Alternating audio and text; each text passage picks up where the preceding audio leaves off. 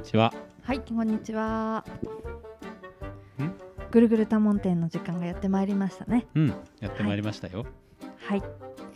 この番組はですね、えー、2人の天の弱が、えー世に転がるいろいろなものについてぐるぐると無責任におしゃべりをする番組でございます。あそうね。無責任にって大事ね。はい。言っとかないとね、そう言っとかないとね、怒られますから。怒られるかな。まあ怒られないとは思いますけど、怒る人もいるかもしれませんから。まあでもなんかさ、はい怒ってくれるぐらい聞いてくれる人がまあそうですね。いると、まあ嬉しいよね。確かにね、おメールは？おメールね、今僕も全く同じことを思いまして、見てなかったなと思って。ダメですねあ、今今週はあの残念ながらいただけてあおりません。残念でしたうん。そうですかぜひね送っていただければというふうに思いますよ。はいいつも聞いていただいている方あのありがとうございますいらありがとっしゃったらうございます。本当に。多分ね、うんあの割と固定リスナーみたいな方がいらっしゃると思うんですよね。はいうん。で、まあサイレントに聞いてくださってると思うんですけど、うんまあよかったらね、おメールいただきたい。そうですねこの回は22回目の放送だということです。おーいつの間にか。にあでもまだそんなにゃんにゃんにゃんにゃん。そうですね。ううん。ん、もうちょっとやってるかと思ったら意外とまだ。あ先週はそしてお休みしましたすいねませんね。はい。すいません。突然のお休みで。私のご都合都合ではい。お休みをいただきましたけれども、はい。また帰ってまいりました。そうですね。うん。うん。今あのストックブラザーズ・ザ・ワールドもねはい。夏休みをいただいておりましてあそうなんですか。今週から来週あたりから再開をしますけれども遅れた夏休みで。そうですね、うん。だいたいあのほらテレビのはい。目覚ましテレビの人とかがさはい。ああの夏の終わりから秋にかけて夏休みを取るじゃないあですか。確かに。あのラジオのあの方たちもそうですよね。確かにそうだよね、うん。やっぱ真っ只中はさ、うん。盛り上げなきゃいけないのかってのありますけどまあ我々夏ほぼ休みましたけどねストックブラザーズ・ザ・ワールドはね。あそうなんですか、ええ、多分一月近く休んで、ええ、そうでしたか。まあ暑いのはちょっとあんまりね。あ暑かったから理由は？うん、だと思いますあよ、あなるほど、うんその辺は吉井さんに聞いてみようと思いまあますけど、あーまあでも吉井さん自転車ならねそうなの暑いですよね、うん、だからなかなかねあのリュックのはい、背中の汗はいはいはい。をどうしたもんかって話をしてて なるほどね。やっぱねやっぱもちろんさ自転車だとリュックの方がいいんだけど、うんうん。そのどうしても背中に汗をかくじゃないですうか、ん。でこれをどうにかできないかって言っていろんなバッグを今ねアマゾンであの試しで取り寄せてみてるみたいですよ。へえどうにかできるんですかね。多分まあテクノロジーがね進んでいるからはい。なんかあるんじゃないですか？へえわかんないけど。まあね恥ずかしいですしねうん。汗じみみたいなのってね。なんか背中にまん丸ね跡がつくじゃないですか。そうですね、うん。まあでもだいぶ涼しくなりましたよ。そうですね。だいぶ本当に涼しくなりました。畑の雰囲気も変わったんじゃないですか？そうですねうんそうですね。あのーアスパラうちは育ててるんですけど、うん。あのー細くなってきましたね。あやっぱそうなんだよはい。ね、ちょっとやっぱり夏の疲れでですね。はあはあはあ。皆さんあの細くスーッと伸びてきてまあでもそれでも全然すごい伸びますけど細い分やっぱりあの太いのより成長は早いですよね。やあそうですか、うんスーッと太いとあのそれだけなんていうんですか、ああそっか、ねいるのか。うん。栄養というか水というかいろいろこう。そうそうですね。あそうだね。だから細い方がまああの伸びは早いんですけど、まあそれでも量も出てくる芽も減ってきて皆さん細細細々なってきて、へえ、はいもうそろそろ終わりでもいいんじゃないですか？っていう感じにアスパラたちもなってきてますね。そうなると、はい。あの堺農園は一回お休みなんですか？ちょっと。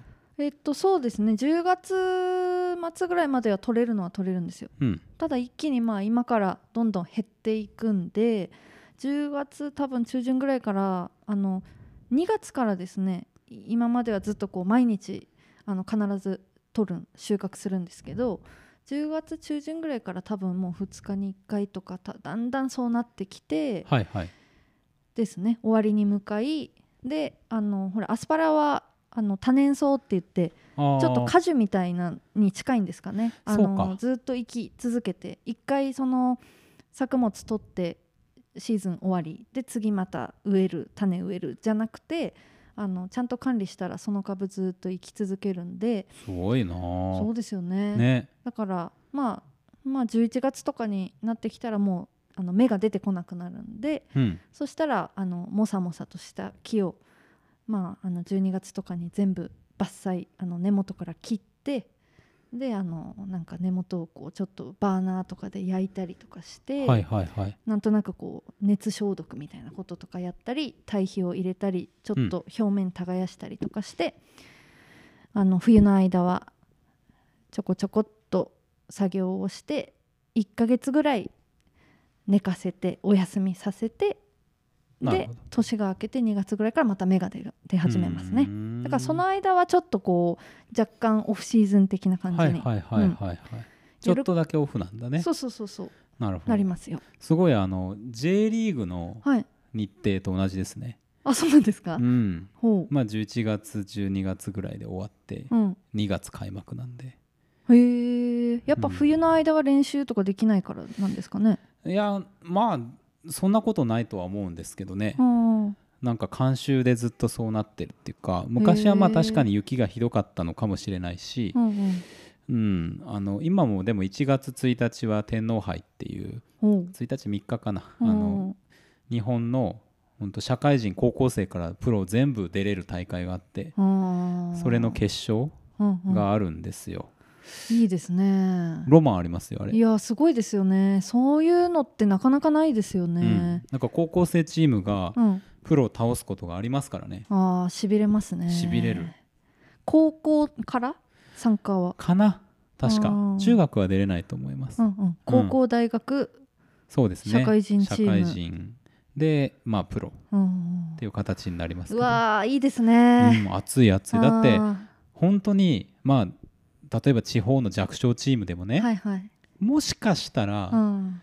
プロのチームとうんうん。試合をして勝てるかもしれないという夢を抱けるわけうじゃないですか、ん、そうですね。いやいいよなーって思いますよ、いいですうん。ね、で大体正月に決勝あるから、はいはい。ちょっと年中行事的なねうん。雰囲気もあるわけですよ、うんうんううん。んでも確かに、まあ、高校サッカーの決勝とかもその辺りでありますけど、うん。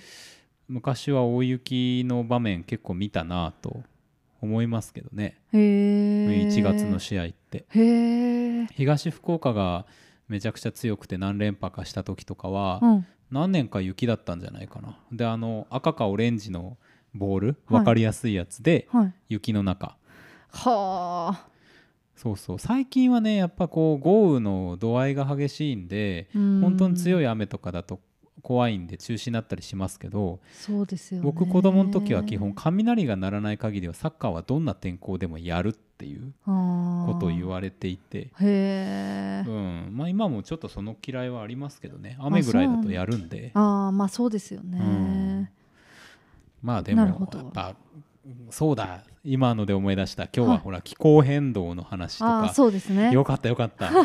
今のねまたぼーっとしてたら全然違うサッカーの話とかに多分なってましたね。そうね、うんサッカーの話はもう別の番組でやってるかあらいいそうですね。あのあなたはもうすでにフットボールジャングル。でうん、洋平さんとそうそう、はい。ワイキャイワイキャイ。やらせていただワイいてますからね。からね。うん、確かにそうだまあちょっと今週の放送あたりは、うん。日本代表のねアジア最終予選2試合昨日も夜中あったんですけどほの話をするのかなとか思ってますけど、うんえちょっとまあ若干の憂鬱な気持ちあそうなんですね。です。ははい。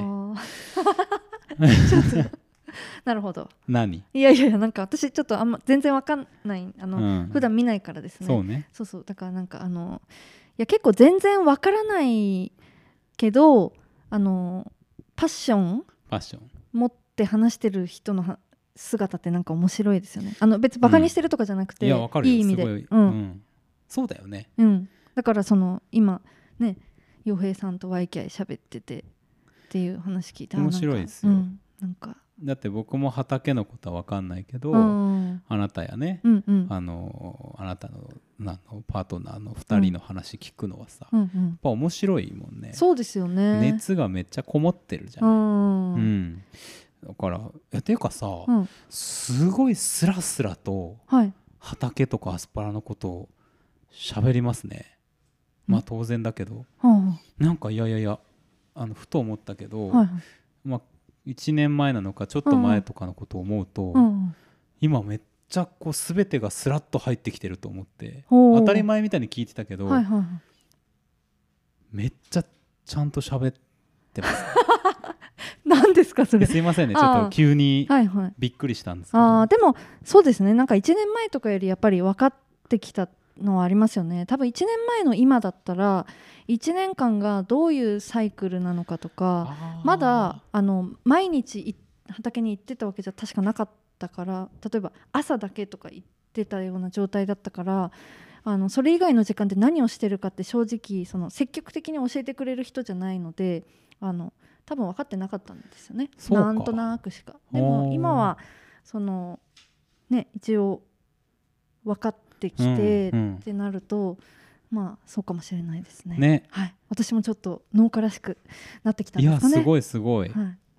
ね、うん。あの すごいすごいとか偉そうになんもあれなんだけどさ。うん。そのうちの会社でうんうん、境農園の動画を撮らせていただいたじゃないですか。あそうですね。オール、うん、オールという、オまあ、ールチーム、動画とか音声コンテンツを作るうん。部門がね、うんうん。新設されまして、うん。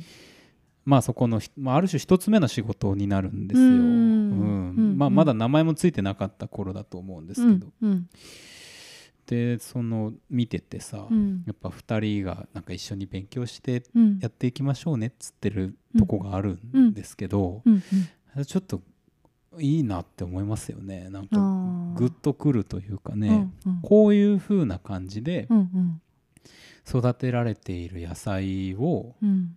食べるということは幸せなことだなとか思いながらえー、それは僕はなんか出来上がった動画をしみじみ見たりいやありがとうございました。しました。ねいやいや全然なん作かね。あのーねなんかこ今後またちょっと公開していくんで皆さんお,、お目に触れる機会もあるかとは思いますけどもね。そうですね。ぜひ見ていただきたいとは思うんですけど、うん。ちょっと結構なんかやっぱりあれですね。ちょっと恥ずかしいですね。自分のしかもあの時私なんかかなりリラックスしてたんで、あの森重さんがあのね。インタビューをしてくれて、はいはい。でカメラマンはあの、えー、クジラジオの増井さんが、はい。ねカメラやってくれたんで結構そのあの初めましての中じゃないじゃないですか、ね。ある程度知ってかかなり知ってる人なので、うん。なんか私もちょっとかなりリラックスしてボケーってしちゃって、うん。なんかすごいあれ見返すと私なんか全然敬語使わず喋ってたりとか答えてたりとかなんかあのずっと下向いてぼーっとしてたりとかそうそうそう。それすごい面白かったよねなんか結構恥ずかしいんですよね。なんかちょっああそっか。と本人としてはね。なんか本当なんていうんですか？子供？子供ですか？って感じ。はあ自分を見てて。ははい。まあいいやと思い思いまいやしたけど。全然でもこっちとしてはむしろ、はいその初対面の人とかであっても、うん。あんな感じで喋ってもらえるよううな、ん。撮影の場所を作っていかないとなとかああなるほど。思いましたよ。すごいあの僕らもやりやすかったし、うんうん。見ててもね、うん。なんかほっこりしますもん。いやーでもねうん。おかげさまでリラックスして、途中でねあんなん寝てんのかなっていうのもありますけど 下向いてこうじーっとしてる。あれ？寝たかなみたいなのありますけどね。起きてました、起きてて、ね。考えてたんだよねあれね。か多分考え事してたんじゃないですかね。そのようには映ってるけど、うん。まああの悪意ある切り取りをすればですね いくらでも。やれるっていうのはありましたけどね、うん。なんだっけ。えっとそうですね。あの気候変動の話にまた戻しましょうね。まうん。ああのちょうど昨日かな、うん。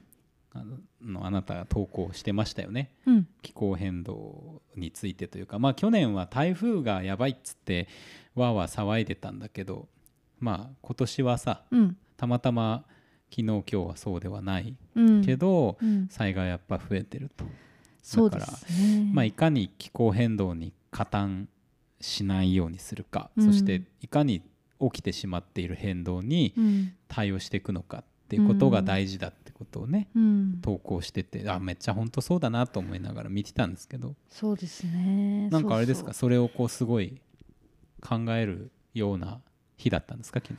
あそうですね。だからその昨日ねなんかちょうどそのなんかアプリかなんかであのどこどこで台風が発生しましたみたいなそういう通知来たりするじゃないですか。ね。その日本じゃなくてもうちょっと下の方の東南アジアとかなんかどこら辺ですか、うん。いつも発生するところありますよね。ありますあります。そこで発生しましたみたいな。来るようになってるんですけど。東シナ海なんとかでとかっつってね、うん。はいはいはい。ピコンって来るんでやっぱりあのこの時期ってちょっと台風台風ってななってくるんで、ねえまだ来てないもんね。そうそう。だからあんまりはっと思って見たらあうんでもどうかなこれはちょっと来ないよね多分とか言いながら話しててで来たのって今ぐらいよねちょうどとかって言って、うん。あのそうそれで今森重さんが言ってたのはインスタで投稿してた話なんですけどうん。そうそれをきっかけになんか去年はのことを、まあ、改めて思い出してでその去年はあの10号9号10号って続けてきてあの10号で大騒ぎになりなったんですよね。もうやばいやつが来るってそうね。なんか水とかなんかいろいろそこら辺もあのスーパーとかからなくなったし、うん、なんかみんな養生テープを探しまくって。ああそうだったかもね。そうそう。それで今もほら名残ある家まだありますよね。まだ張ったままの。あるある。めっちゃある、ね。ね。あるね。でうちはたまたまその畑の用として養生テープとかいくつかあったんではいはい。近所に住んでる子にあのちょっと分けてみたいな感じで貸したりとかあったんですけどそういうのを思い出して。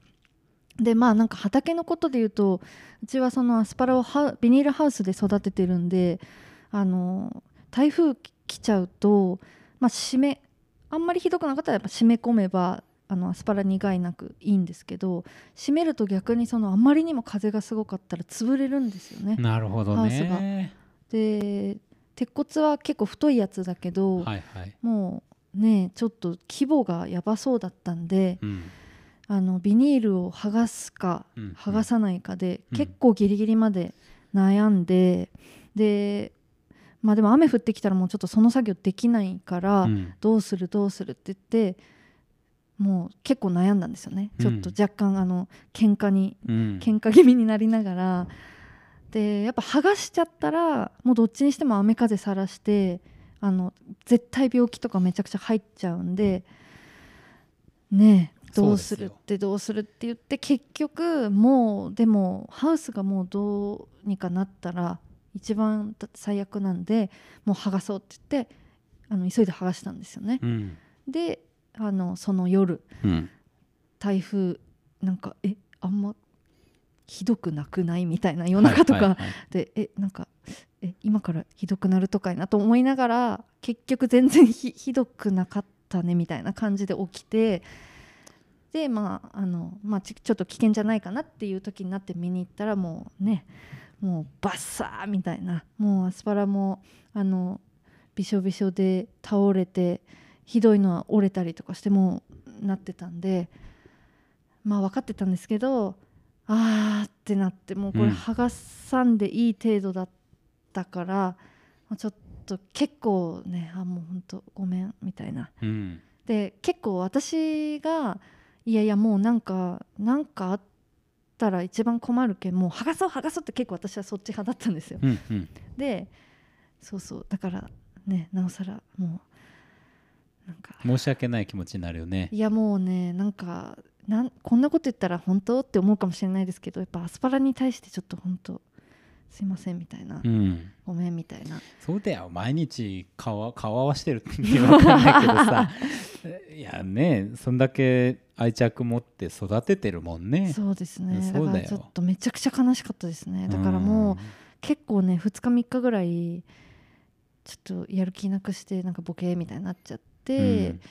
でまあまあでもねまだ終わってなかったんであのいぼちぼちやりながらまああの時期見てまたビニールを貼り直してみたいなことはい。はいやってたんですけど、まあでもなんか別に去年のその件が特別なことじゃなくてこれからも絶対起きるしなんかまあ現に今年なんか急に雨降ったりとか多かったね。もう雷急にドカーンなったりとかなんか明らかにやっぱりこうちょっと変わってきてるじゃないですか。そうだね。なんか台風でもないのにあの夜めちゃくちゃ風が強いとか、うん。台風並みに、うん。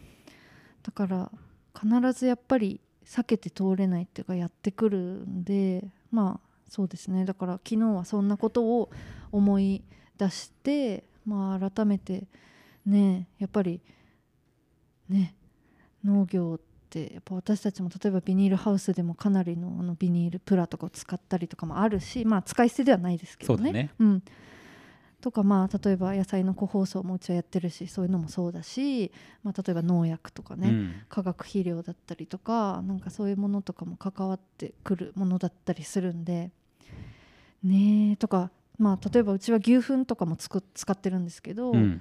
牛糞まあじゃあ畜産とかも関係あるよねとか思ったら確かまあねあれもちょっといろいろうーん大変ですけどそうだよね。ね。牛の問題ね、うん。牛の生育にかかるまあガスの話ってう。いう、ん。そうだよな。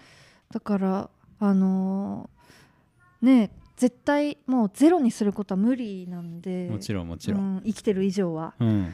だから何かに害を与えてしまうっていうのはもう、うん、ただなんかそれをこうなんかねやっぱり分かってやっておきたいなっていうのはあるのとまあ分かった上でじゃあなんかどまあ折り合いって言ったらあれですけどどこをあのやっていってどこはやっていかないのかっていうのはなんかまあちょっと大変でも考えていかないと結局自分たちも多分ね農業やっていけないし、そうだね。うん、そうそう続けていかなきゃいけないしそのそれは自分たちのためっていうのもあるけどさ、うん。やっぱ楽しみにしてる人たちも増えてるわけじゃない、うん。だからね自分たちだけの話ではないっていうことも考えると、うん。どう続けていくのかってむしろその買った人たちがうん。残念な気持ちにならないような続け方っていうのをさやっぱ作る側は考えることを迫られてるよね。そうなんですよね。なんか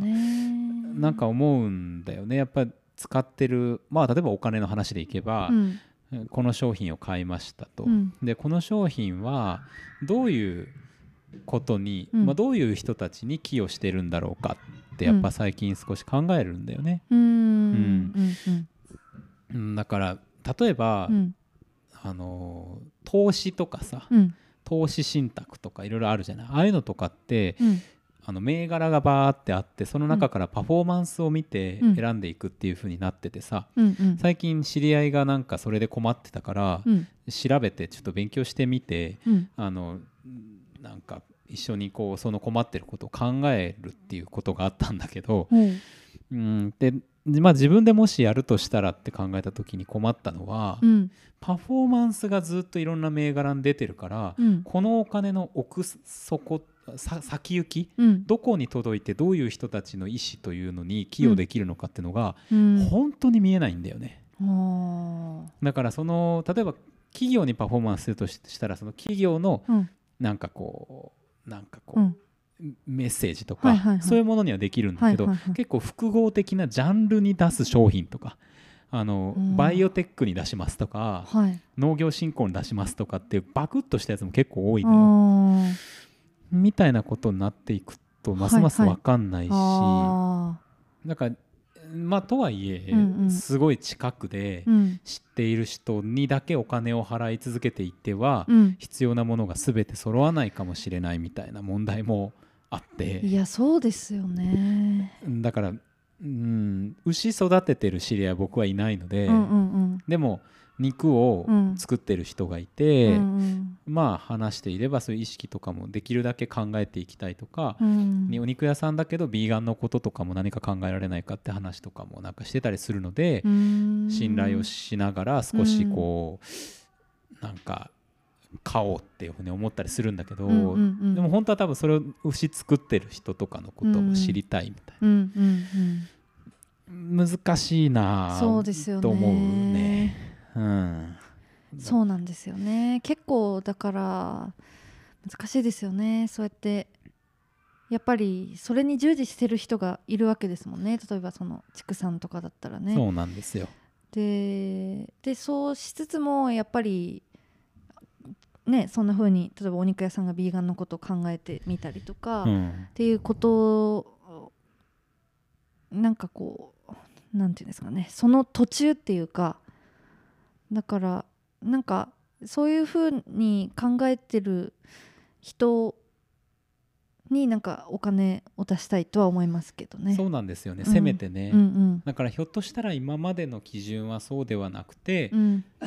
まあ、価格が安いとか、うんブランディングされたストーリーがあるとか、うん。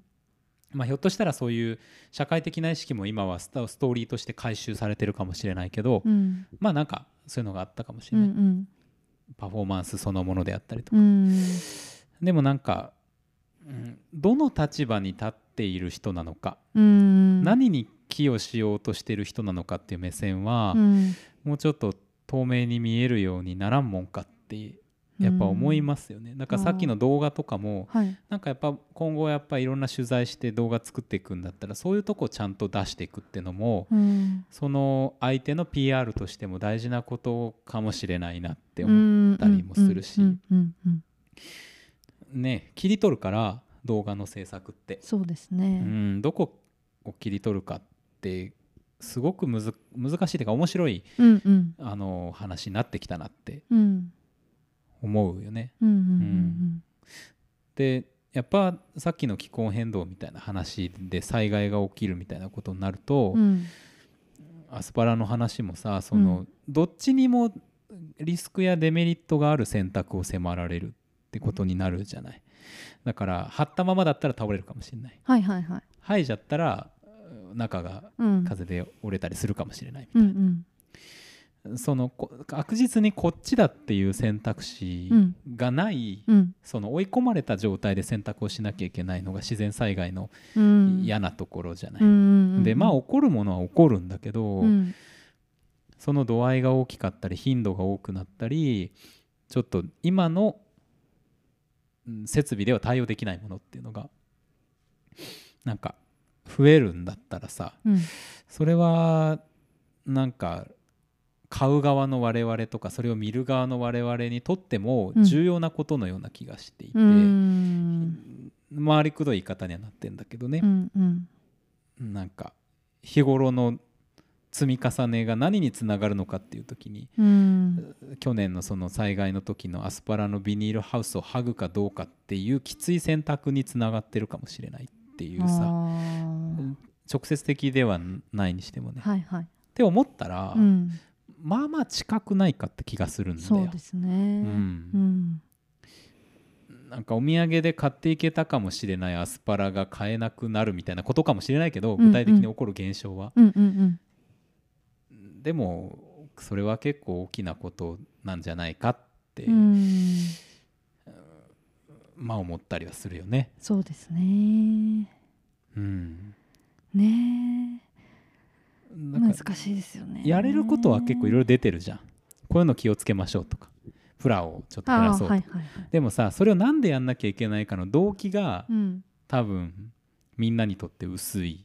まあそうですよね。なんか、うんそうですよね。なんかどうんあんまりなんでですかね。なんでなんだろう。なんかあんまりそのだからなんでやらなきゃいけないみたいなところとかがあんまり実感がうん持てなかったりしますよね。なかなかね。そうね。なんかそうなんだよ。でいろんなことが起こってさ例えば、うんうん。洪水で川沿いに作らざるを得なかった老人ホームが流されて、うん。えー、とおじいちゃんおばあちゃん亡くなりましたみたいな事件があったとするじゃない？今後、うんうんたら何とかしなきゃってうん。思うのかもしれないけど、それでもなんか説得力が弱いんだよね。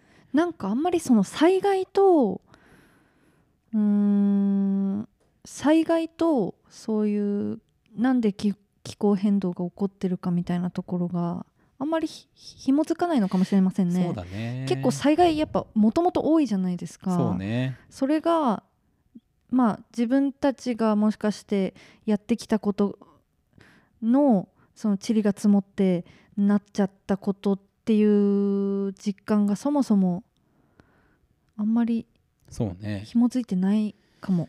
でやっぱなんかそれに適応してくるいくというなんかマインドを謎に誇りにしてるというか、あー。感じがしません？なんかこれだから仮にはい。毎月2つずつ台風が来る世界に日本がなったとしたらさ、うんうん。なんかそれに対応することに活路を見出しそうな気がするんだよ。ほそれでみんな引っ越すんじゃなくてうはい。その中で生きていくということをさうん。やっぱ考えていくしうん。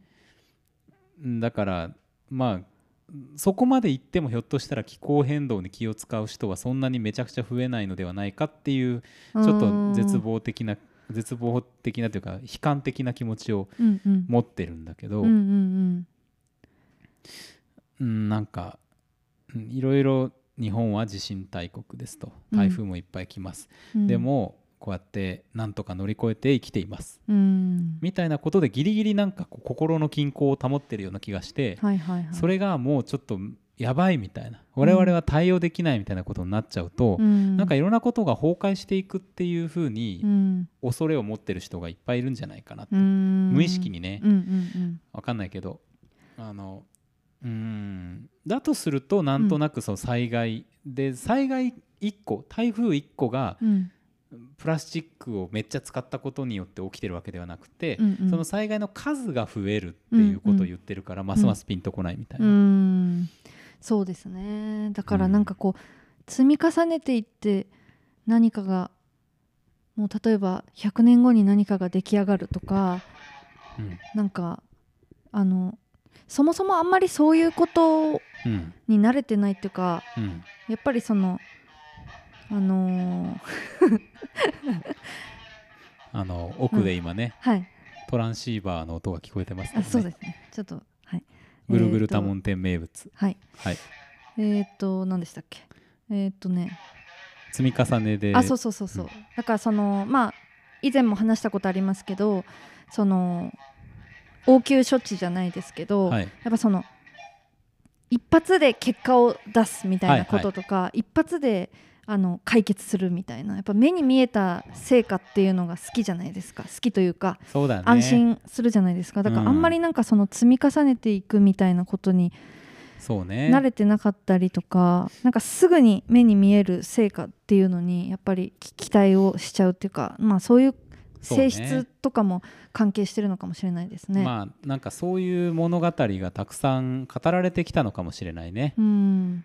すぐに。まあだからさ宇宙戦艦ヤマトというアニメではさ、うんはい。放射能除去装置というのをほイスカンダルというところに取りに行って、う、うんうん、地球の放射能放射能で未知です人が住めなくなってるから、うんうん。それを除去すんだっていうのが最初の大きなストーリーだけど、ほう。みんなだからコロナとかに関してはやっぱ放射能除去装置を待ってる感じするじゃない。あなんかワクチンワクチンは別にかからないものではなくて、ーうん。重症化を防いだりとうんかうんうん。するもので、うん。あのかかることはありえるし人にも移りうるものじゃない、うんだからその少しこうドーピングするものだっていうことなんだけど、うんうんワクチン打っときゃもう OK みたいな、うんなんかそういう特効薬を探せみたいなうん。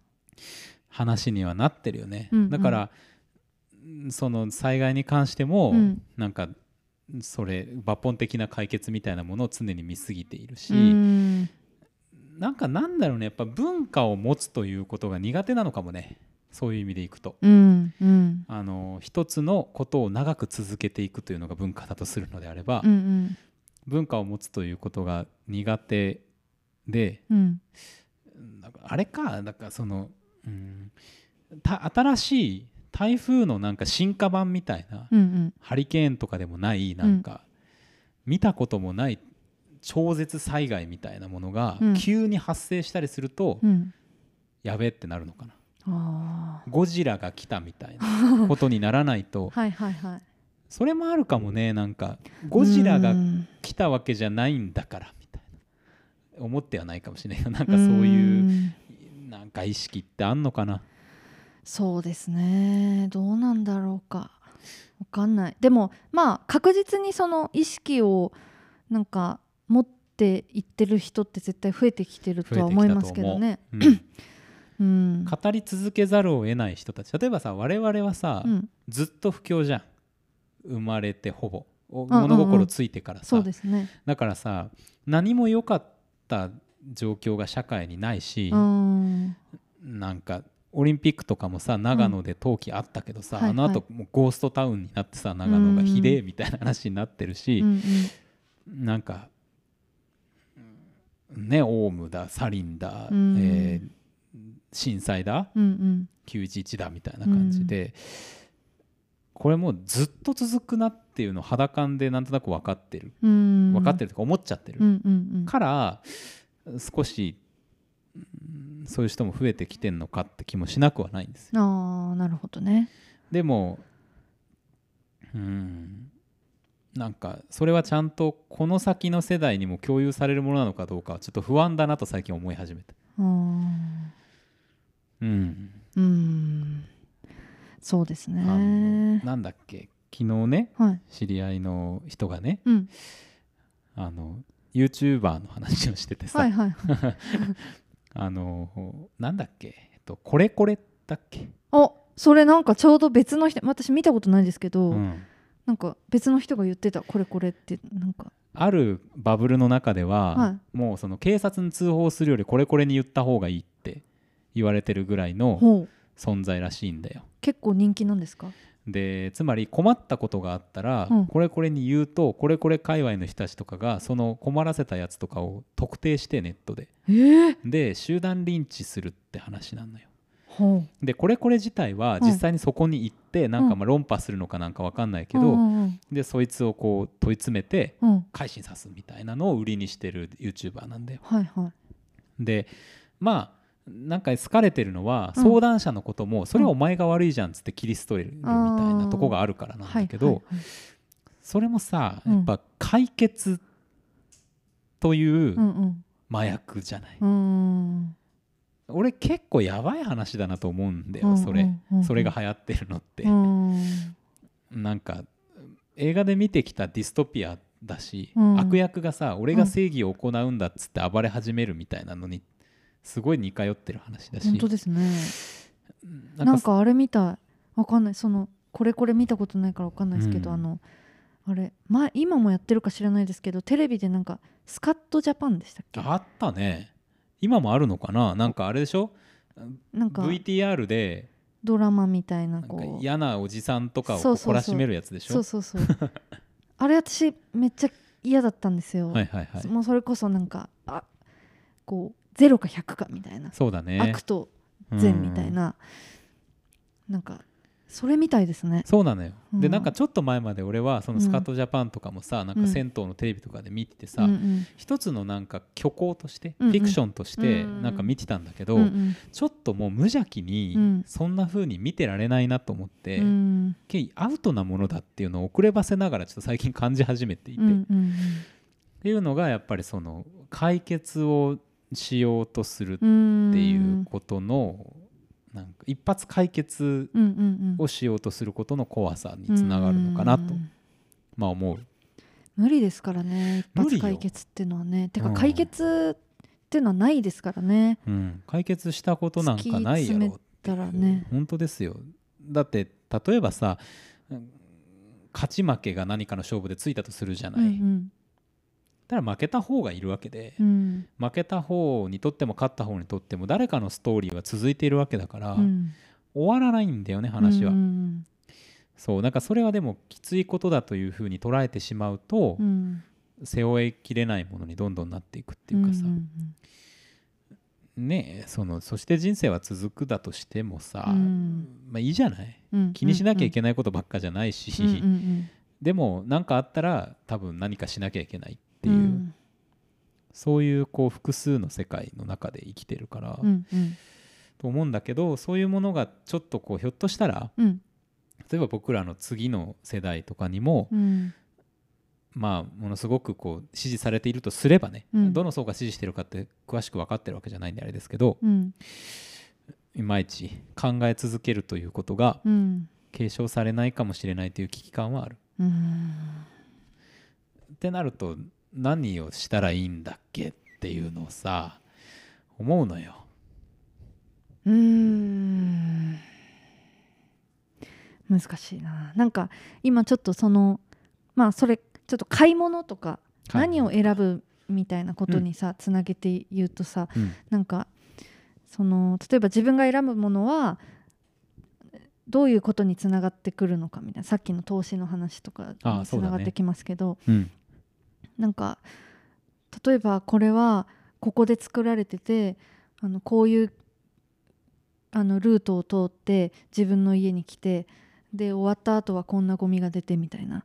でここの会社はこんなことをやっているみたいなこととかをあの知った上でお金を出すっていうのって、まあ、結構楽しかったりもすると思うんですよ。そうだね。うんうん、なんか自分でさ一生懸命調べて選んでって、なんかそういうふうに、あのー何選ぶかっていうのもちゃんと考えたら結構楽しいし自分の持ってるものにも愛着湧くしなんかそういう楽しさがなんか一方であったりするからうん。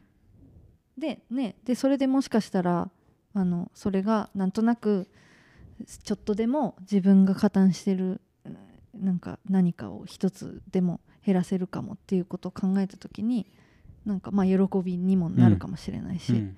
だからなんかそういうなんていうか習慣がうん。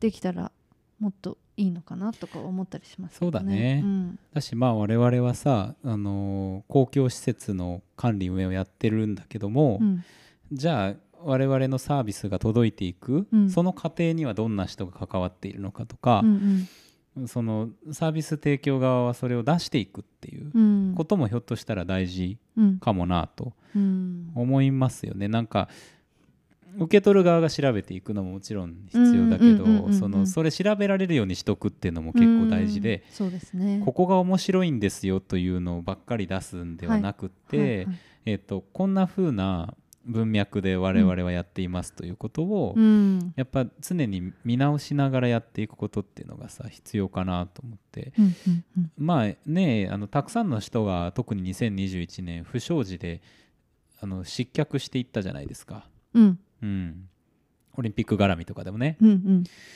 なんかやっぱりそれってこう今まで割とその関わりの文脈みたいなことがあまり本気で見られてきてなかったからだと思うんですうよ。ん。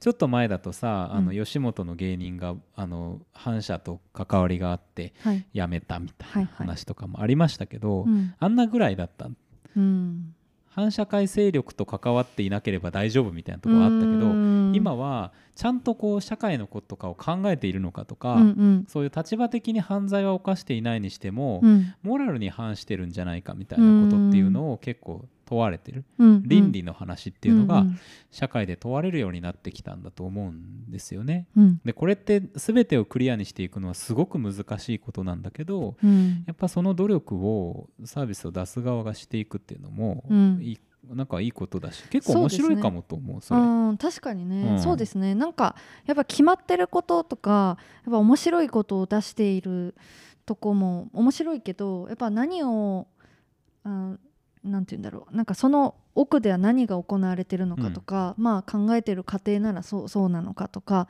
なんかそういうことを知るの結構、うん。あの知ったらなんていうんですかね好感持てるじゃないですけど、うん。あなんかやっぱいいなって考えてるってことが分かるとちょっと安心しますね。そうですよね。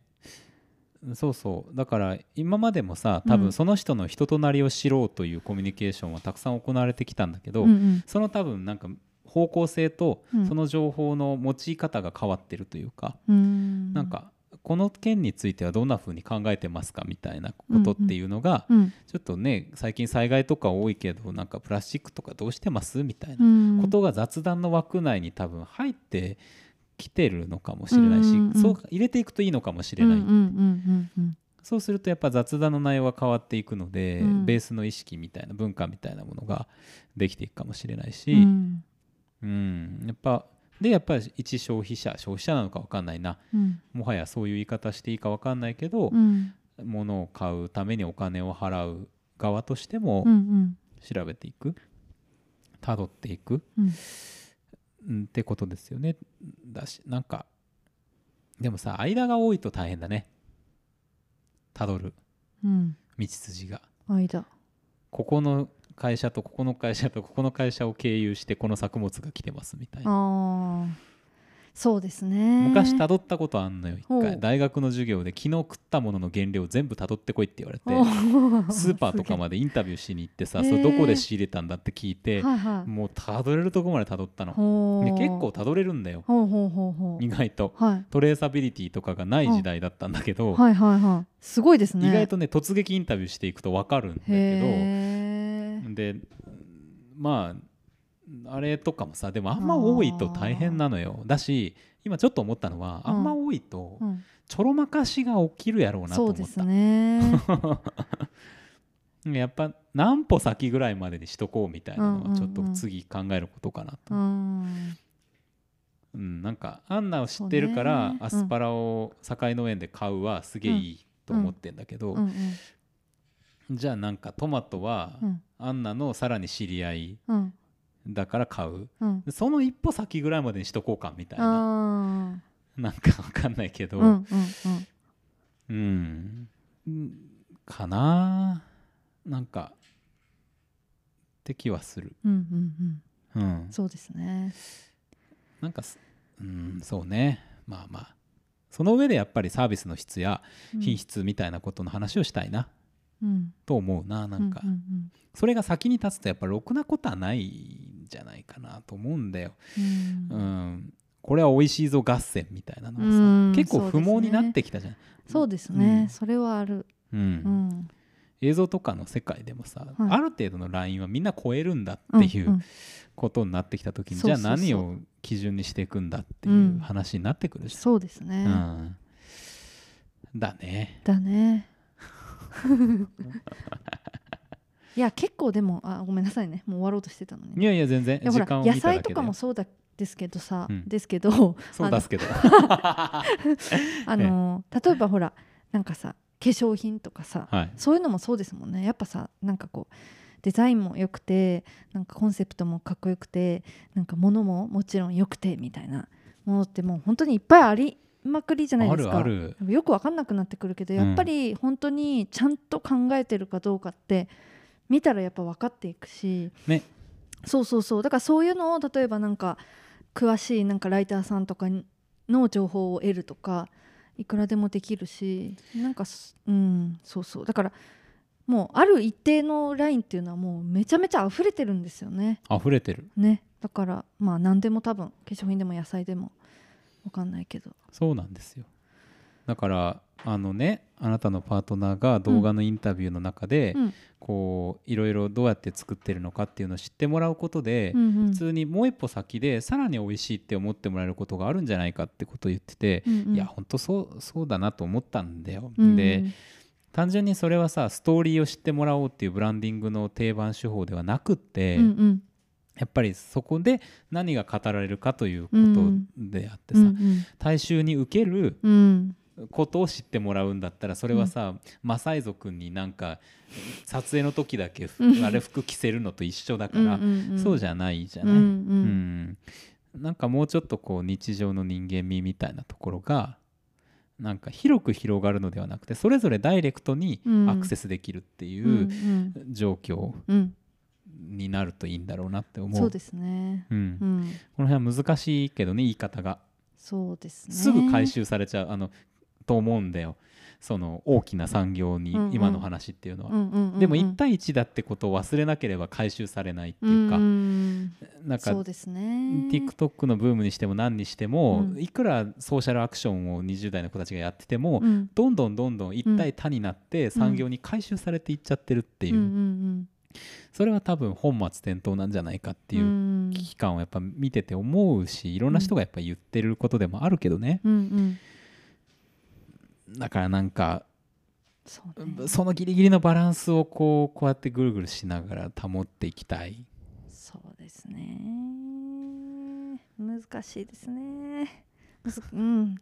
ね。難しい。うん。難しいけど面白い話だよね、そうですうね、ん。見てる側は意外と分かったりしますけどね。そうなんだよね。なんでかどこら辺なのかよく分かんないけどやっぱりそれはなんかなんて言うんですかね。ちょっとまあ本当にあのそういうのをもうブランディングで走ってって店ちょっとあんまり中身がなくなってきちゃったりするのとかなんかあんまそういうのが上手じゃなかったりするけどすごく中身がある中身があるっていう言い方ちょっと分かんないですけどあいいなって思えるのとかってなんか分かりますわかるわかる。伝わってきますよね。なんかいわゆる広告技術とは違うけど、うん。例えばプロモーションのビジュアルとかの作り方とかにうんうん。結構しっかり現れてると思うし、うんちょっと前までは例えば環境のことを考えるとオーガニックっぽい字体とかを使ってるみたいはないはいはい。のがあったけど、そういうことじゃなくて、うん多分丁寧さの次元みたいなものっていうのに少し現れてくる、言葉の使い方とかね、うんうんうんうんなんかそういうところで分かるようにはなってきた感じはしますよね。ううんん。どのジャンルでもね。うんうん。そうだな。うん。なんかそうだな。まあねだからこれは解決っていうのは難しいけどただまあ本当ね考えていかなきゃいけないんでしょうけどなんで考えていかなきゃいけないかってなんか難しいですよね。せ説得じゃないですけどね。なんか説明っていうか。まあね。なんか我々はさ、うん。ちょっとそういうの考えたり話したりするの結構面白いっていう領域うん。も持ってるような気がするんだよ。うんあとはそれとえ結構やばいよなっていう危機感みたいなものやっぱりうん。感じてもいるけど、うん。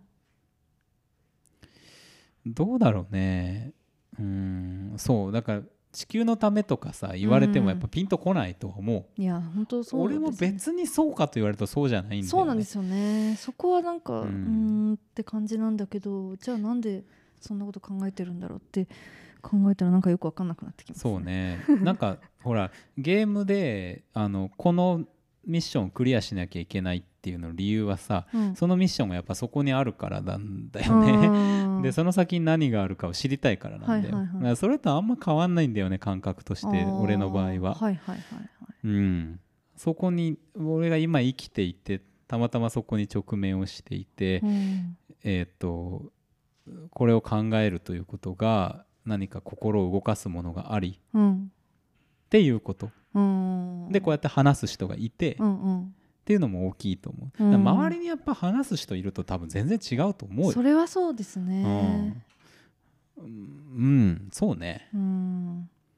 なんかうちもなんかこの社内でもさ、うん。やっぱそういう話するようになってきたじゃん。うんうんここんとこ、うん。うんね、すげえいいなと思うしね。そうですね、うん、面白いそれはもんなんかやっぱりみんなそれぞれ視点が違ってだからこそ面白いですね。